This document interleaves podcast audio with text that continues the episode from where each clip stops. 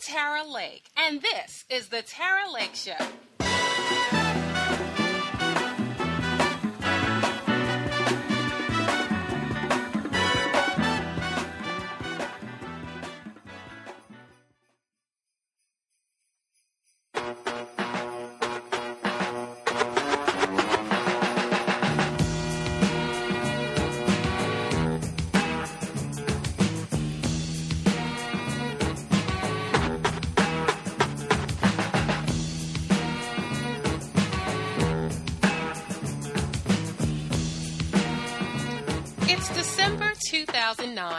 And my, what a year it's been.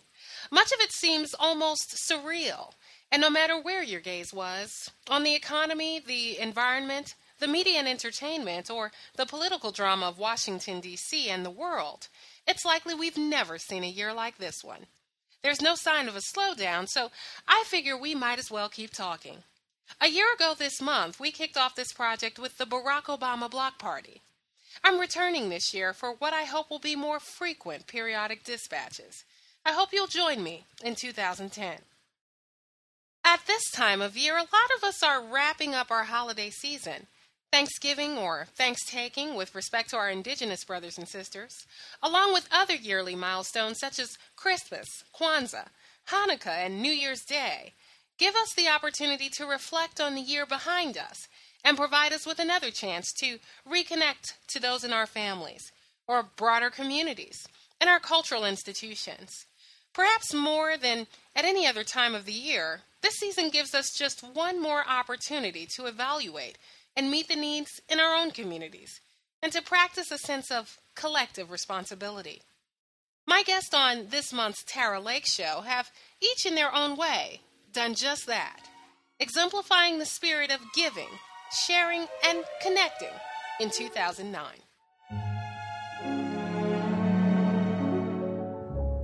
Chestnuts roasting on an open fire.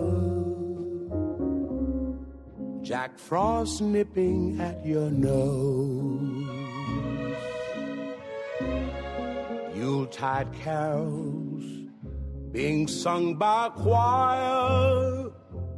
And folks dressed up like. Samara Rivers is visual arts coordinator at San Francisco's African American Art and Culture Complex. She's also the owner of 29 and Holding, an event services company. Samara also has a few other things on her plate, but before I got to all of that, along with her personal message to the president, I wanted to chat about a passion that holds an important place for so many of us during this time of year do it yourself family genealogy. Samara Rivers. Hi, how are you? Hi, I'm doing great. Thanks so much. Welcome to the Tara Lake Show.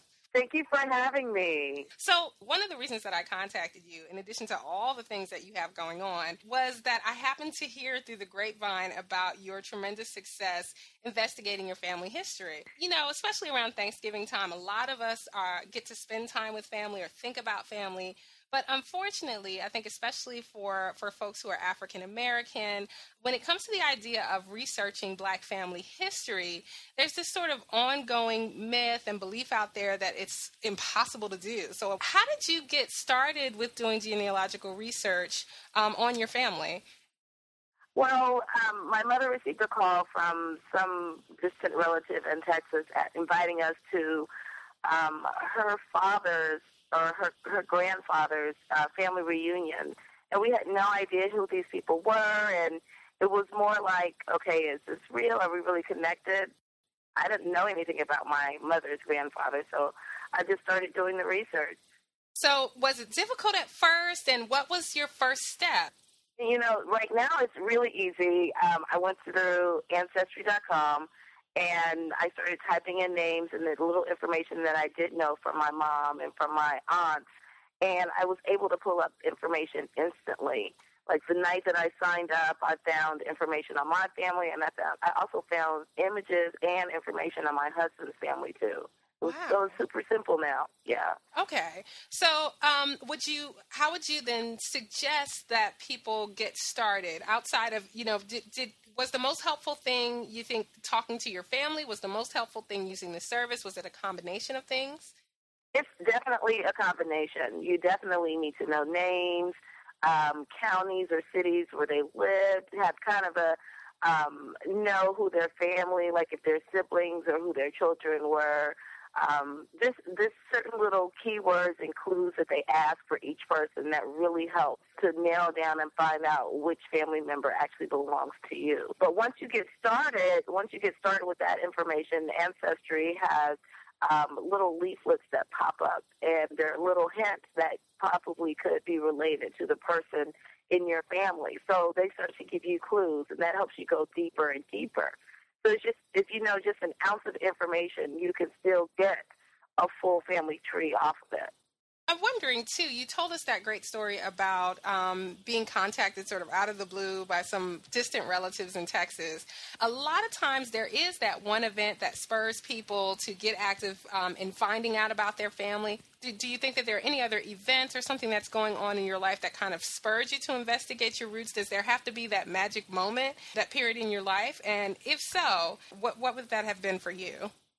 Well, definitely for me, I am recently married, and my husband and I talk about having children all the time.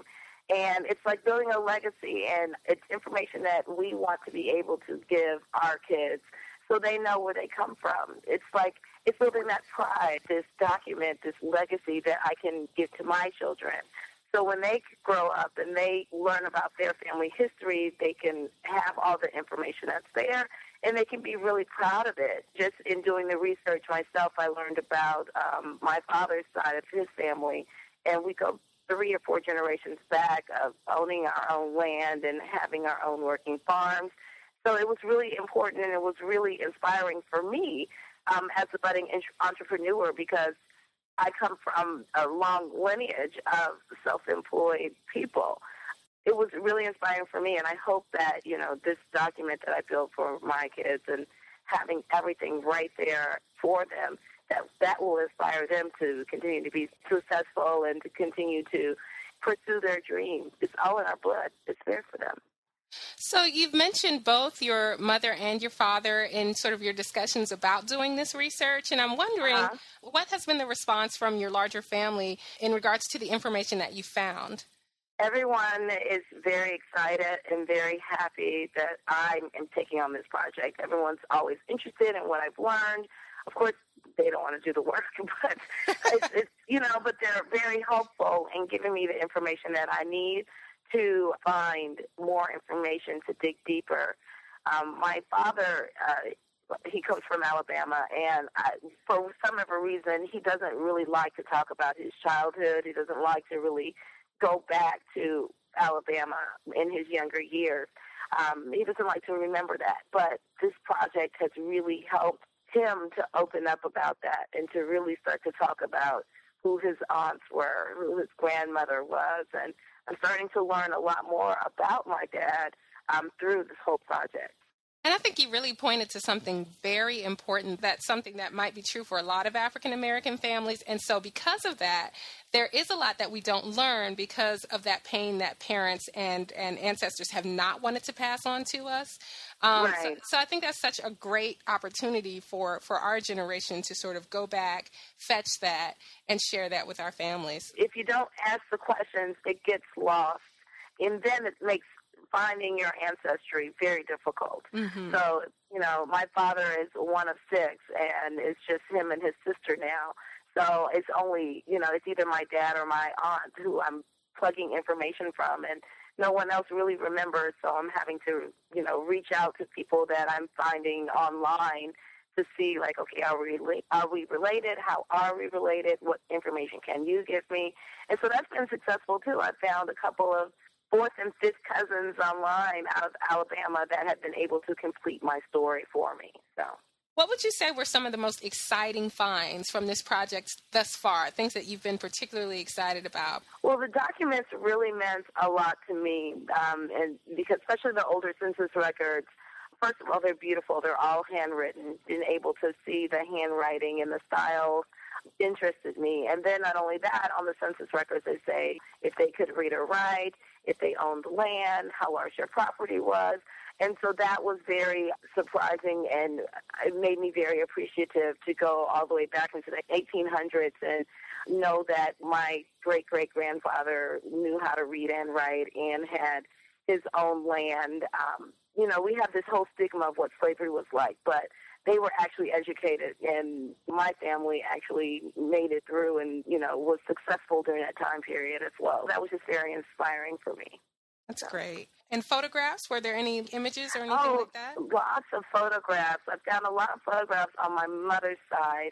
Um, and those I actually had to go offline to find. Um, I have another cousin that had started doing ancestry years ago um, when I was back in high school, like maybe 10, 12 years ago. And she did it the, the long way by going to the library and by traveling all over the country to talk to relatives and find out information.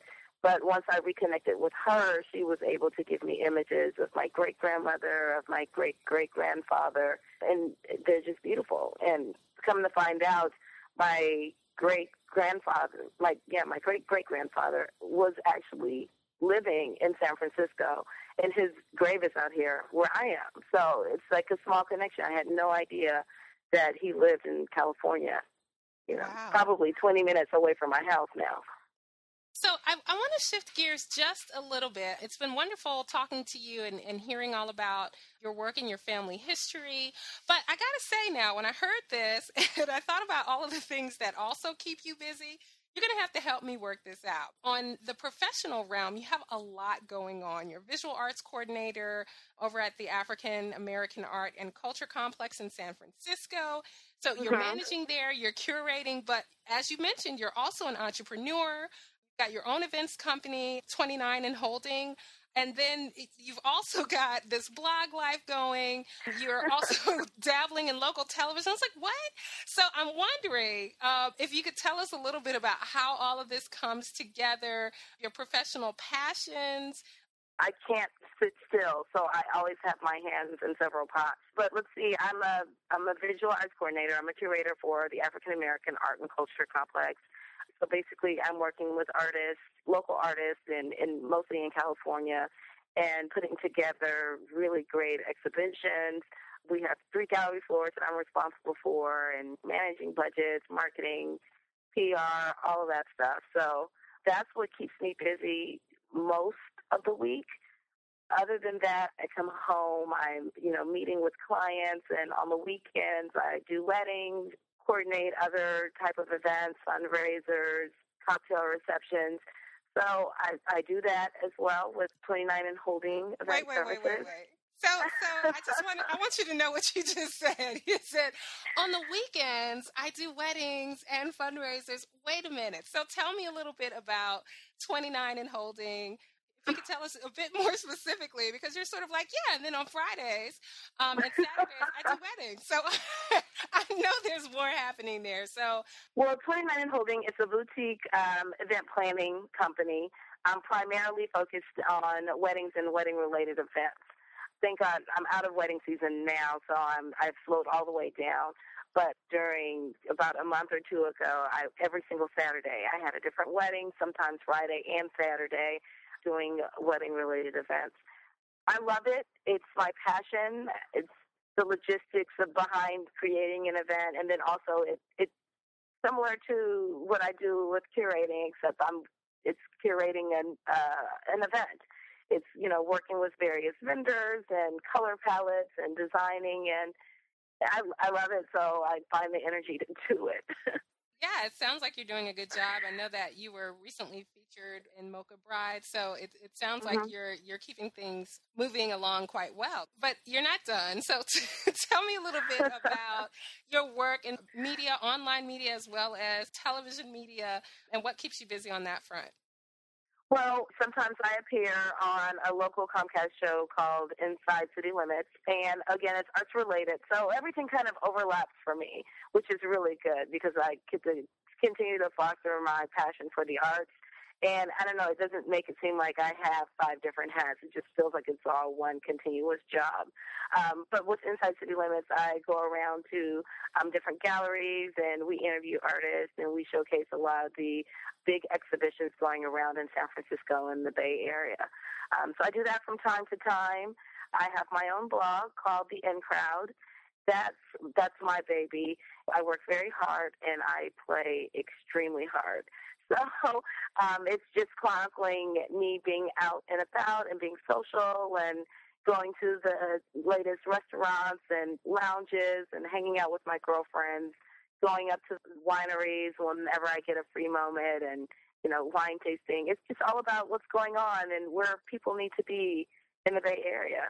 Okay, so I'm, I think I'm starting to understand right now. I have this vision of you as this this person who. no, this is good. This is good. So, I, it's it's it's. I see you as a person who sees everything as sort of a, a possibility for an artistic experience, for something beautiful to come together. So it seems that right. even in your genealogical research, you're doing that. You're pulling together a beautiful picture that tells a story about your family heritage. You're doing that at the African American Art and Culture Complex in San Francisco with artists and then you're also doing that with your own events company. You're doing that when you're communicating with with broader audiences with your blog with the television show. Am i getting at it here? Is that kind of yeah you're, you're getting there yeah okay, okay that's good. I, I will leave. I guess there is yeah, I guess there is a method to the madness, okay. but the bottom line is I can't sit still. that's that's really what it is. I have to do it. You know, if I get an idea, I want to make it happen. Now, one more thing, Samara Rivers. I am collecting messages for the president, which I intend to deliver personally uh, via the podcast. Do you have a message for the president? My message to the president is congratulations. Continue to do what you do. Don't get discouraged by the critics. Just continue to do what you are doing and make us proud. Samara Rivers, thank you so much. Thank you. I somehow managed to catch Samara at her home office in Oakland, California. She's been kind enough to share two treasured family photos with us. You can find images of her great great grandmother and a great grandfather, along with related links for all of this month's stories at TaraLakeShow.com.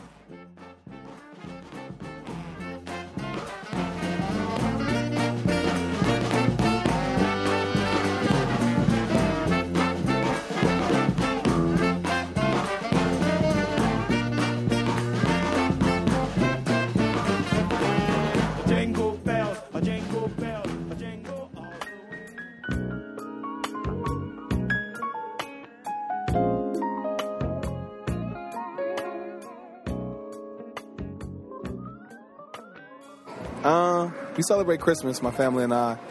Um, does it feel any different?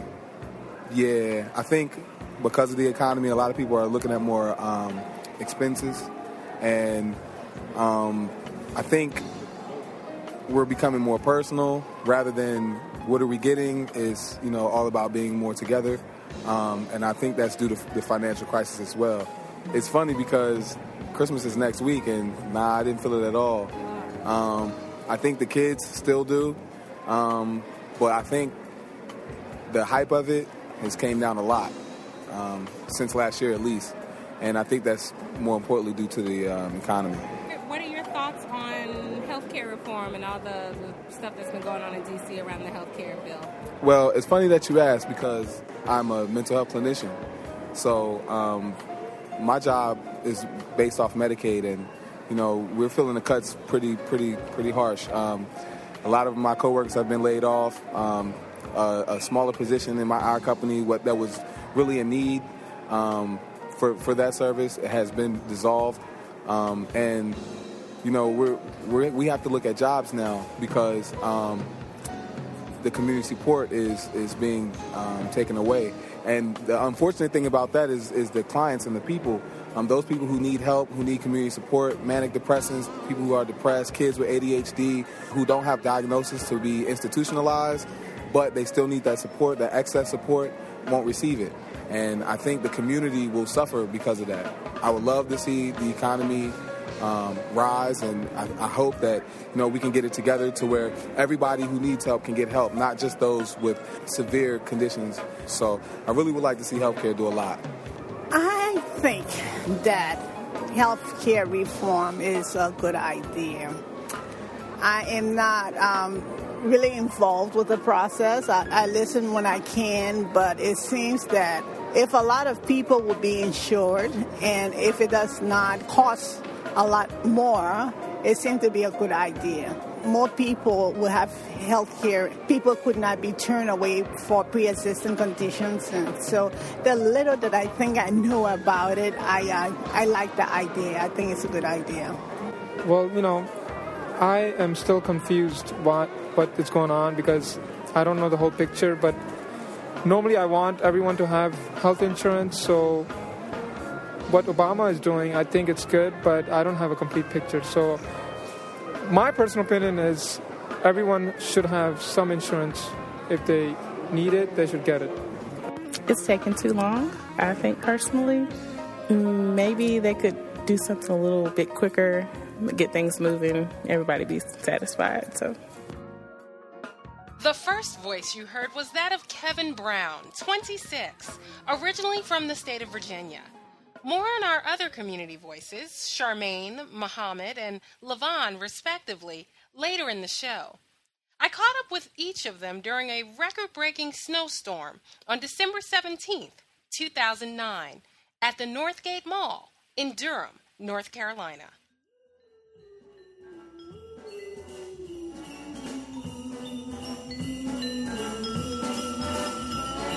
Raindrops and roses and whiskers kittens, bright copper kettles and warm woolen mittens, brown paper packages tied up with strings.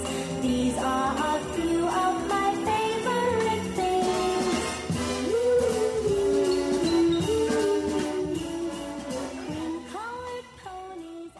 I happen to know my last guest, Samara Rivers, through our mutual undergraduate alma mater historically black Florida A&M University, FAMU, which was founded in Tallahassee in 1887.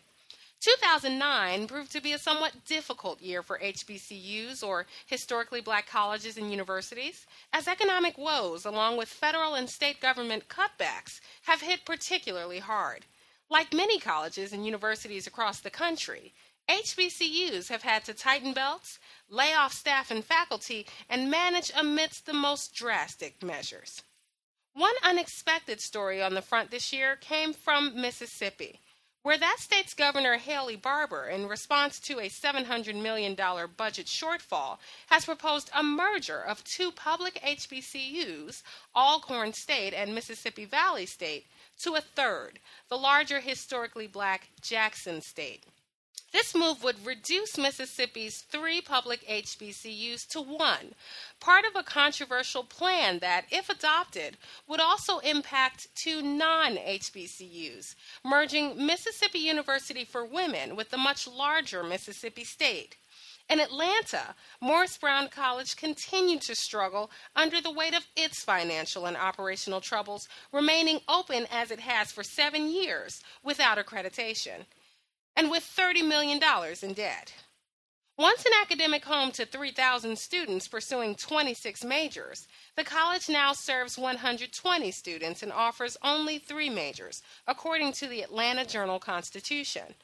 Thankfully, not all HBCUs have encountered the most severe of these difficulties. Florida A&M University is one of a number of historically black institutions having better fortunes weathering the current storm, but funding and resource support, especially during the current fiscal strain, remain critical. Now, as always, HBCUs need community and alumni support. Young entrepreneur Joey Digital is one of a small group of HBCU alumni who are making a huge difference, coming up with models for giving and alumni support that may just serve as a guide for alumni groups across the country. His given name is Joe Womack III, and the event host and social media consultant founded the events company Digital Guest List while still a student at FAMU. I wanted to spotlight one of Joey's newest ventures, the Young Alumni Movement, which just wrapped up an entire football season of giving back to Florida A&M University. All right, Joey Digital, how you doing? Doing okay, man. Just uh, wrapping up uh, an interesting week here, and uh, looking forward to the uh, second half of it. You have definitely emerged as one of the leaders of the young alumni uh, movements. In fact, uh, I, I, think that you're one of the first persons that I saw uh, coining that term in relationship to HBCUs, young alumni uh, movement, uh, young alumni projects. And so I'm wondering what you think the role of, of your project and projects like it um, has been in sort of um, revitalizing the alumni movement in connection to historically black colleges for our young alumni movement, and when I say our, I, I'm talking about Florida A&M or FAMU, uh, it's really to galvanize a, a huge base of people who we are calling young alumni. We define that as people under the age of 36 who have graduated. Really galvanize them and get them to to give back so our school can have a better product at the end of the day. First and foremost, that's our that's our mission. And just by looking at the facts, and I've been involved with events, uh, especially related to FAMU over the last seven years, and been around black colleges all my life, uh, and been around other individuals who have raised funds for black colleges since I was a kid. Graduates of historically black colleges do not give back. People blame it on a myriad of reasons, but those are the facts. What I've observed is that when it comes to homecomings, when it comes to classics, especially as it relates to FAMU with the Atlanta Classic and the Florida Classic, is that young alums will party. I, along with several other individuals about a year ago, said, hey, let's just tap into the existing behavior and try to get some good out of it. We kind of did some things like around the Florida Classic last year, kind of threw out the term young alumni movement, and people loved it. After the Florida Classic last year, I wrote an article posted it on Facebook, and everyone was in complete agreement. I had about 100 or so comments, and um, kind of just took it from there. So I was fortunate enough to have some corporate sponsorships that I could leverage to make sure people did not have to spend money for high quality events. Uh, if you're not going to spend any money, then you have extra money to spend somewhere else. And if you have that, that, that extra money should be spent, in my opinion, with the school. Hmm. So that's our model. And um, it's worked out pretty well so far. I mean, our whole objective for 2000, for the fall 2009 uh, period was just, you know, let's have a good time, let's build some momentum, and I think that's what we've done so far. You talked about the fact that that your events provide an opportunity for young alumni to come together to participate in the classy affair and to not necessarily uh, spend a lot of money on it. But at the same time, and I, I guess this is sort of a leading question, but are there also ways that you can leverage those events or that you have leveraged those events to also benefit uh, Florida A&M University in any way? You mean like, for instance, if if we charge people to get in, will we then donate some of that money back to the school? That's what I'm something like that. Yes. Well, that that's a model. I don't I don't like it as much as the free model where people we just simply ask people for donations. Really, one because honestly, when the event is free, mm-hmm it's that much easier to market. And then you do a, the better job of, of marketing and, and then it becomes viral. Then the demand honestly increases. But then you get to a point where okay, only so, so many or X number of people can get, it, get can actually get into the event. One way for you to guarantee one way to guarantee you get in is to actually donate. So you're not necessarily forcing someone to donate, but you're really you're strongly encouraging them to. Um, and I think people would just feel a little bit better.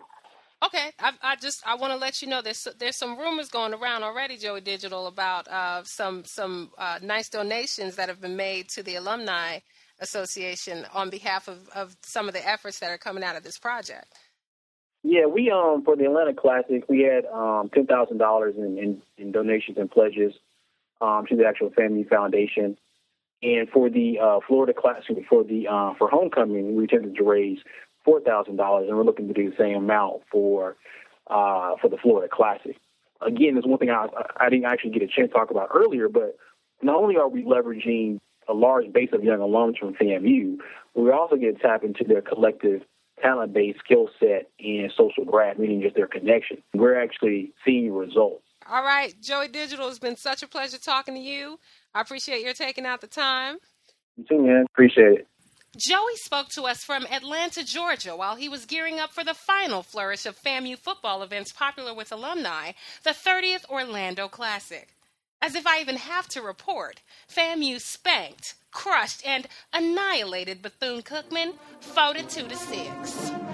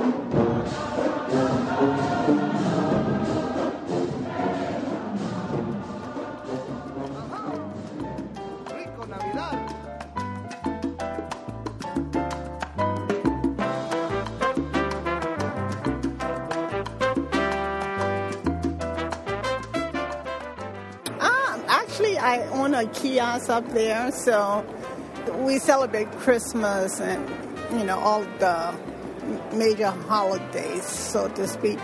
It's okay. It's a little slow. You feel it, but um, I'm a very small business, and um, the economy. Yeah, we feel a little bit of a pinch, but it's going okay. I, I can say that. Hopefully, next week will be better. What are your thoughts on President Obama uh, receiving the Nobel Peace Prize?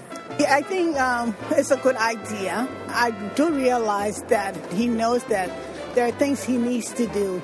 The fact that he did not nominate himself or he's not a part of that process and he was chosen by committee, I think that um, it's fine. It's actually great. Physicists or different prizes they have given out, nobody questioned those prizes. So we should trust that judgment that they're doing the right thing. And I don't think he should be criticized. He was recognized because he did something that they felt deserved such uh, such recognitions. They fuss about it. I don't it because it's not his. You know, he didn't choose himself. Obama with the Nobel Peace Prize. First of all, I want to say I'm, I'm definitely glad. I definitely applaud the, the award. That prize represents a level of generosity or a level of power within a person. Not only does he, he touch this multi-race country, he touches other countries as well, and they and they look up to him for that. Not because he's black, but just because it's a change. And I think that change reflects on our country well. And when he speaks, he projects this uplift to give everyone hope. I think other countries will, you know, appreciate what we have going on over here rather than just looking at us as a dominant country. But it's awful that it's two-sided. He shouldn't have got it. I don't think he should have received it. But that's the world we live in. It's a great thing. I mean, of course, it's Obama. I'm an Obama fan. So, Obama, he's done a lot of great things as far as promoting change, getting things going. I think it was too early to tell. You know, they jumped ahead of gun, but I think he deserves, but he has to show something for it. I mean, I know he's changing the world bit by bit, but I think they just jumped the horse. Leading there was Charmaine Patel, 43, originally from Liberia, West Africa. Shoes with lots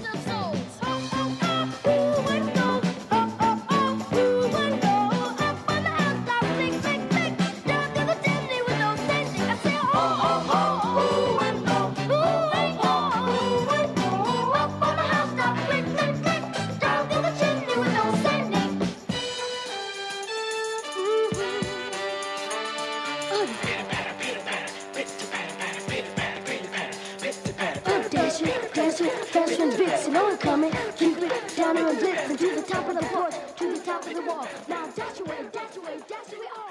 Publisher and editor Lisa C. Moore is founder of the independently owned Redbone Press, which for 12 years has published books by and about black lesbian women and gay men. She's also the board president of Fire and Ink, an organization that supports and advocates the work of African descended LGBT writers and sponsors a writers festival by the same name. I tracked Lisa down in October 2009 during the most recent incarnation of that historic festival in Austin, Texas, to talk about the significance of Fire and Ink and the new 2009 edition of her press's first book, Does Your Mama Know? An anthology of black lesbian coming out stories. You know, I, I should be really honest and say that I dragged Lisa out of the hallway and into the corner of an almost empty banquet room in order to get this interview. You know, just FYI. So, could you tell me a little bit about the history of Fire and Ink? Okay. Fire and Ink, the organization, began as a loose group of seven individuals that wanted to have a conference of our own. We had been to different writers' events, festivals, and conferences where we had found that the the content that was geared towards black people was usually juxtaposed at the same time frames and so we found ourselves split off trying to you know well if you go to this workshop i'll go to that panel and we can compare notes. And we finally realized there's enough of us out there that we could have our own writers conference and so we decided to do that. And in 2002 we had the first one at the university of illinois chicago that was uh, the inaugural year, if you will. But at the same time, 10 days before that happened, I had a fire. Uh, and it was a successful conference in that we had about 135, maybe 140 people that attended. Uh, so it was good, and the feedback was tremendous that we had to do it again. Since then, I have rebuilt personally. Um, we have become an official 501c3 with a fundraising board. We had a mini festival in 2005, just a one, one and a half days worth of events in Austin, Texas. And now, here in 2009, we're having Fire and Ink 3 Cotillion. So, what makes Fire and Ink unique, what, and, and what need does it fill? Everybody here is focused on the content being black LGBTQ literature. The people here can be black, white, Latino, Asian. We have all manner of people here, but we are here to discuss black LGBTQ literature um, and performance and film. I mean, it's turning into something more than just a written word.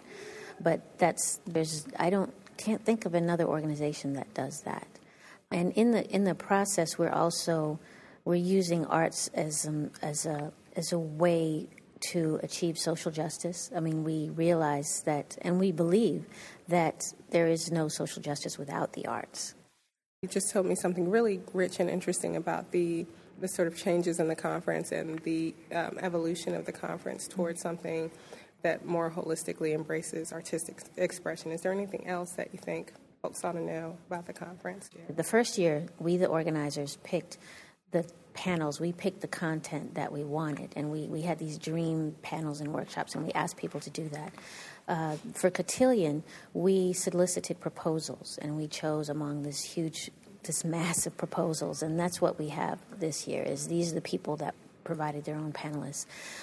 And we got grants this time, so that was extremely helpful. Another thing that's different is that we have um, African media makers, LGBT African media makers panel. We have Caribbean LGBTQ writers. So it's more of a diasporic event. There's a new edition of Does Your Mama Know this year. Mm-hmm. Why now? Why now for a new edition of Does Your Mama Know? I put out a new edition because I sold out of everything I had and people still wanted copies. And I, I, I toyed with the idea of doing a 10th anniversary edition, but I didn't have the money to re- redo it then. So 12 years later, there's a new edition with 17 new authors. What then would you say that this collection has to offer? What does the anthology have to offer for pandemic audiences, African American audiences, quote unquote mainstream readers? You know, its original intent was uh, for black lesbians coming out to find some solace and some, you know, recognition that there's other people like them out there. And um, for academic audiences, it's like this intervention in the canon of what coming out literature is. There's actual literature for black people, it's not all about white lesbians. Are there pieces or, or a piece that you're particularly excited about? That's like asking somebody to choose their favorite child. I hate that question. They're all notable. I could tell you stories about each one of them. They really are like children. They really are. Everything's different and unique, and they, they bring their own qualities. So, uh, I, I, all of them are my favorites. Mm-hmm. And then anything generally that you wanted to say? Thank you for your support. Thank you for the recognition of my work. And buy Redbone Press books because in doing so, you're keeping the press alive and thriving. In Austin, Texas, that was Lisa C. Moore, founder and editor at Redbone Press.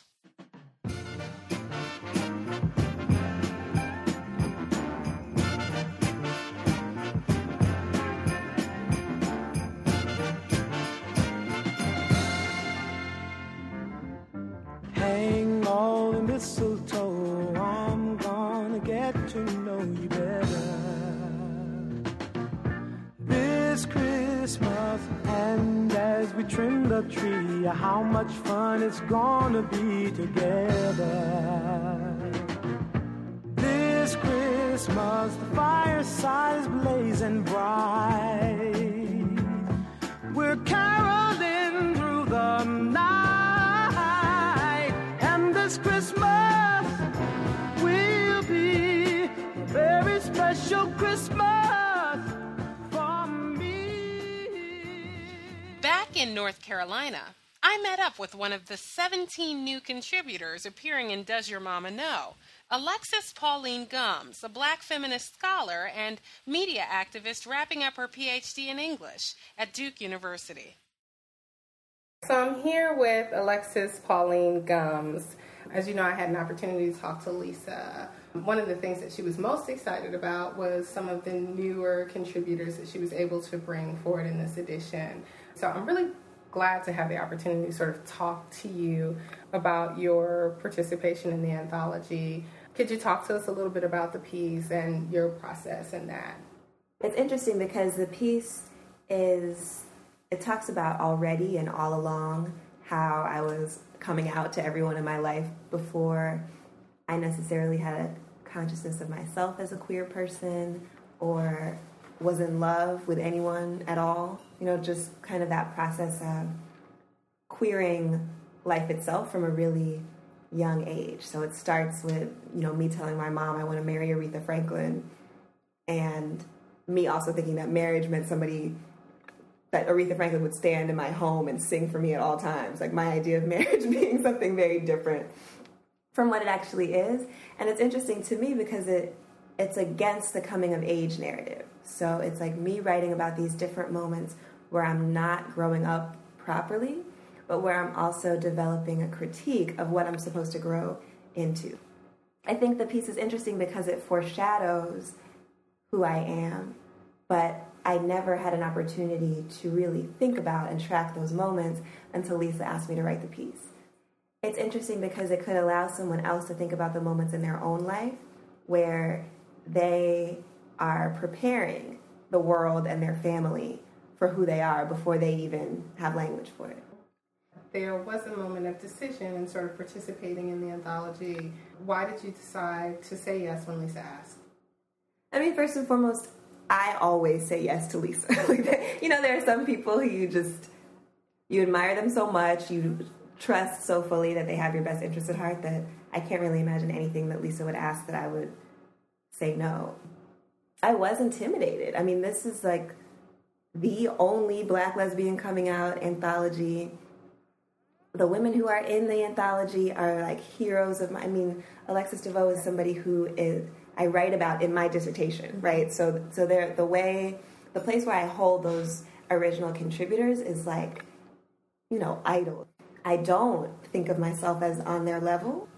So even though, of course, I was going to say yes to Lisa, there also was a part of me that wanted to be like, Lisa, do you know this is me that you called? you know, like I'm just Alexis, and like this is the anthology that makes possible the world that I live in. You know, it was a scary thing for me. It was an act of believing in myself, and it was also an act of understanding that just the way that those women who I admired so much made it possible for me to be the person that I am, I have an accountability to tell my story in a way that lets other people see themselves, find themselves, learn about something that they didn't know. Lisa may have mentioned this, but I, I know some of the story of why she created the anthology. My original inspiration for Does Your Mama Know was it was back in 1997. Well, the book came out in 97, so it had to have been 95.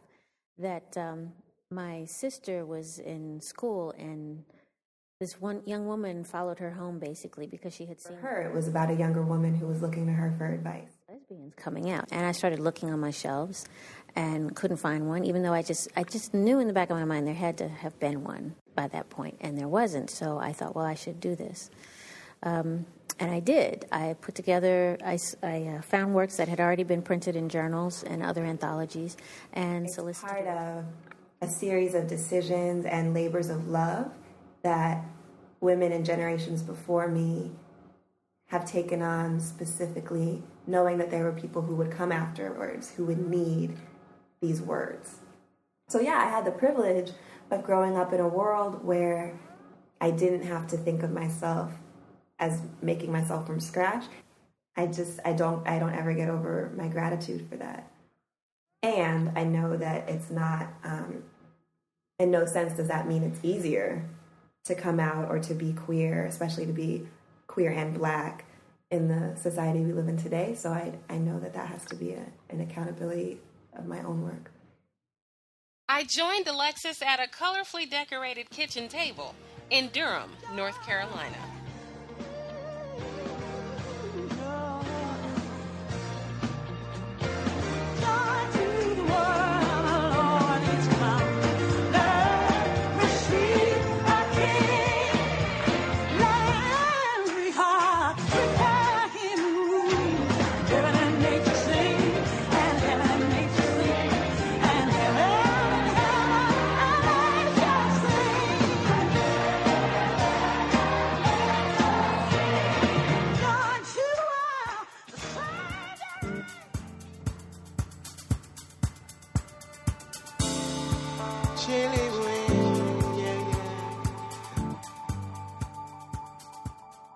Well, since I'm a Muslim, I celebrate what is called Eid.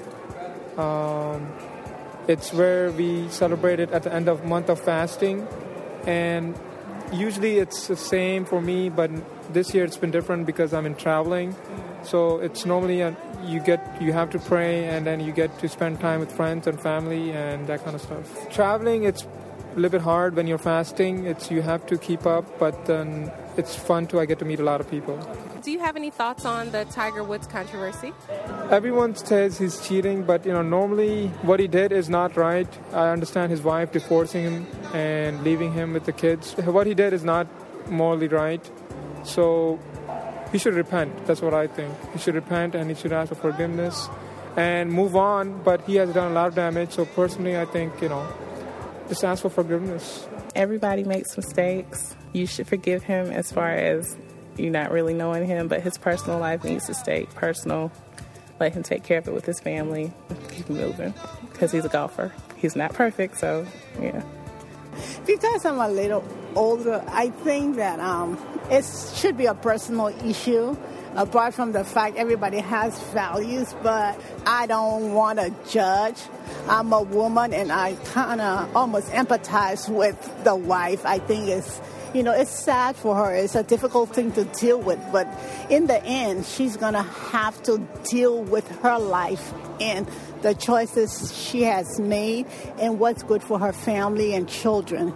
And he has to decide what is important. You know, if this is going to be his life chasing women, then he needs to decide that's what he wants to do, or if he's going to prioritize his family, or if he needs help. But it's sad that we put these people on pedestals, and then after things happen, and all of a sudden the whole world turns away. They have problems, so they need to deal with it. I wish their family the best. Ah, Tiger Woods. Um, you might have to edit this last one. I think Tiger Woods was an idiot for that. Now, every man has, every person has their skeletons, not even men, women too. However, when you look behind closed doors, it's, it's amazing what you find. It's unfortunate that before this incident, he was looked at as a outstanding father, husband, golfer, um, and a lot of people put him on a pedestal as far as being a uh, role model for kids, role model for young golfers. He's a spokesman for Gatorade, Nike, and, and to see him fall, and I have to say fall because he fell to the joys of life. But at the same time, it was a, it was a very ignorant move. Now, me being a man, I feel that if he wouldn't have got caught, nobody would have been saying anything about it. But the fact that he got caught says a lot. I wouldn't want to. I wouldn't want that to happen to anyone's family. But you you reap what you sow. No matter who you are. And this goes to show that celebrities are people too. And, you know, these people, they, they have skeletons in their closet. And Tiger Woods had plenty of them. Starting us off was Muhammad Ali, who calls Chicago home. He's 25.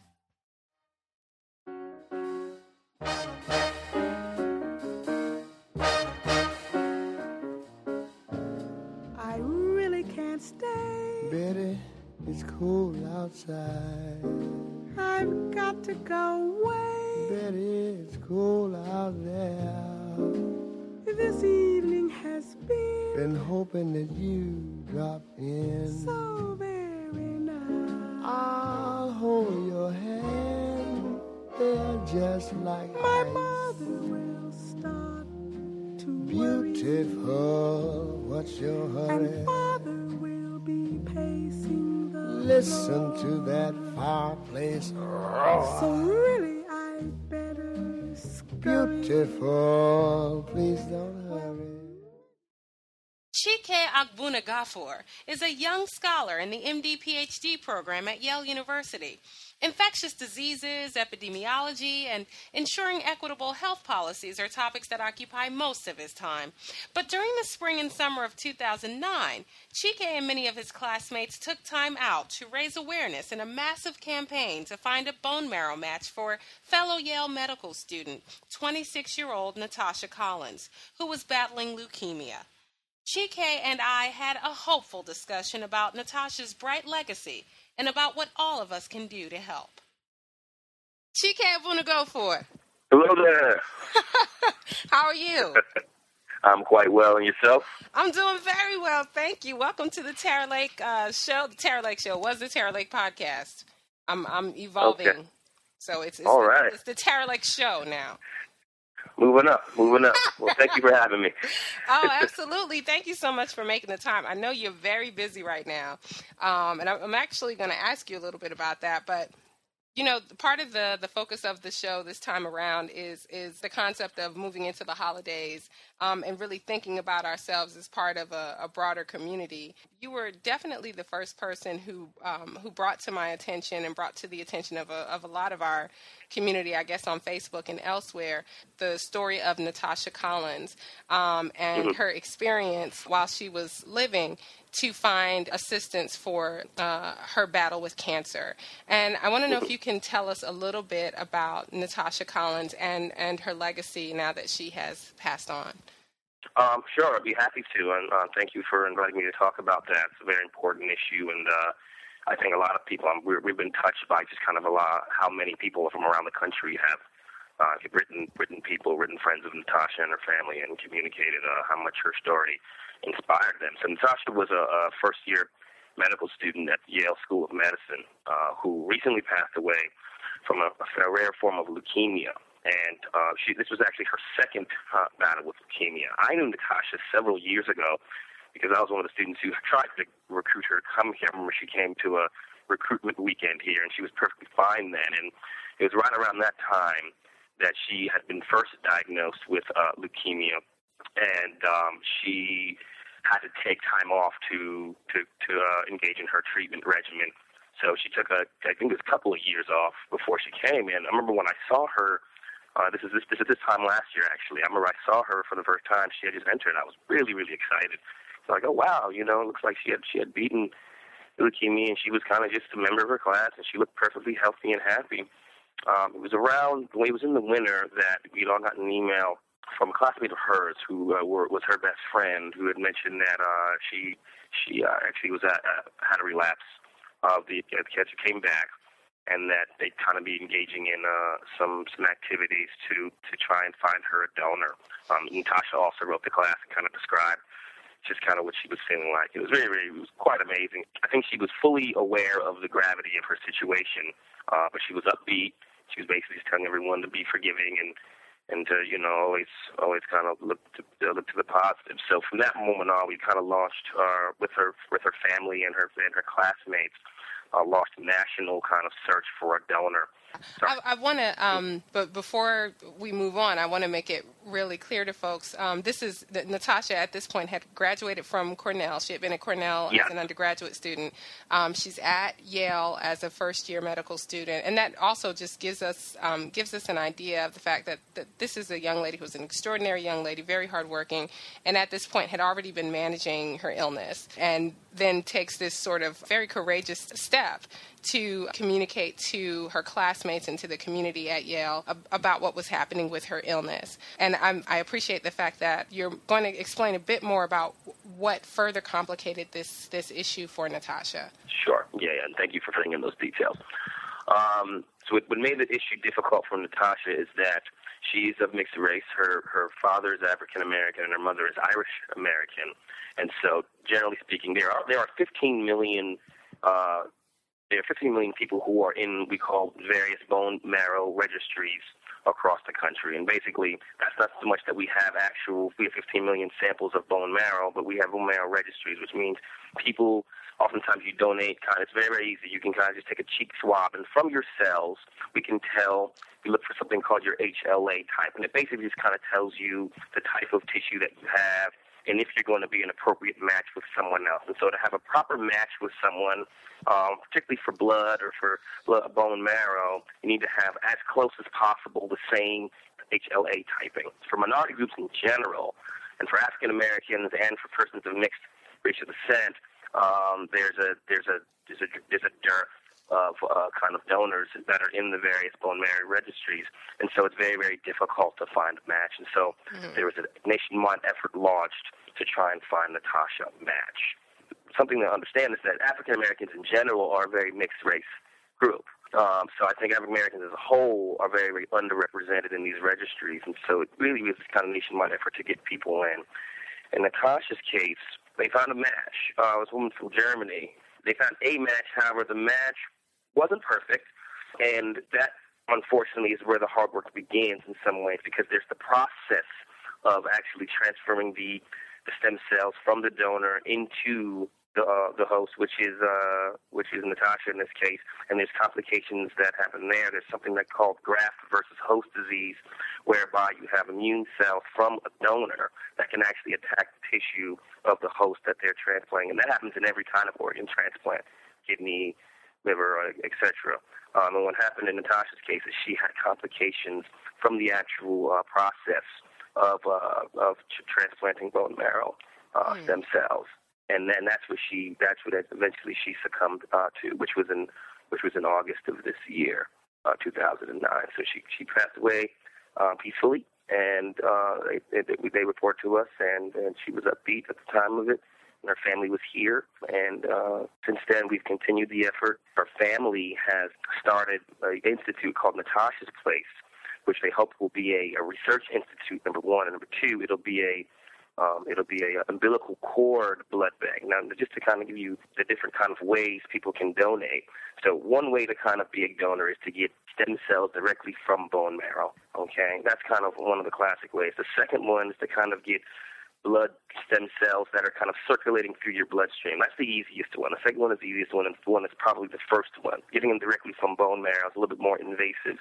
And the third way is actually, in theory, when you're born as a baby, you have stem cells that kind of can be a perfect match either for you later in life or for a family member later in life. So what some people do, are doing now is with babies when they're born, you know, right after birth, they're getting some of these cells frozen and stored in a kind of cryo bank for use potentially later in life. If it's easier, the matching is a lot better, and uh, it's a lot less invasive. You have a lot less worry about graft versus host disease, and so it's potential for that is uh, is, is would be better for someone like Natasha. Could you tell us a little bit about first where we can hear more about Natasha's place, and then also what types of resources is it going to take for um, for the Collins family to sort of get this off the ground? Mm-hmm. Yes, yes, very good question. So um, I can point you towards a website. Um, that's probably the first place you could uh, look, and that's where they have everything from the kind of news articles about the issue. And I think the great thing about Natasha's place is that it, it focuses specifically on persons of mixed heritage. It's really trying to you know, popularize that issue because they are, you know, they are dramatically mis- underrepresented in these registries. So the website is uh, www.natashasplace.org, one word. And as far as what what uh, what it's going to take, yes, it's going to really really take similar to this, just kind of popularizing the issue, making minority and mixed race individuals aware of the issue, making young parents aware of the issue, such that they can kind of store umbilical cord blood uh, stem cells from near the time the baby is born, so that this can be being stored in a in a cryobank.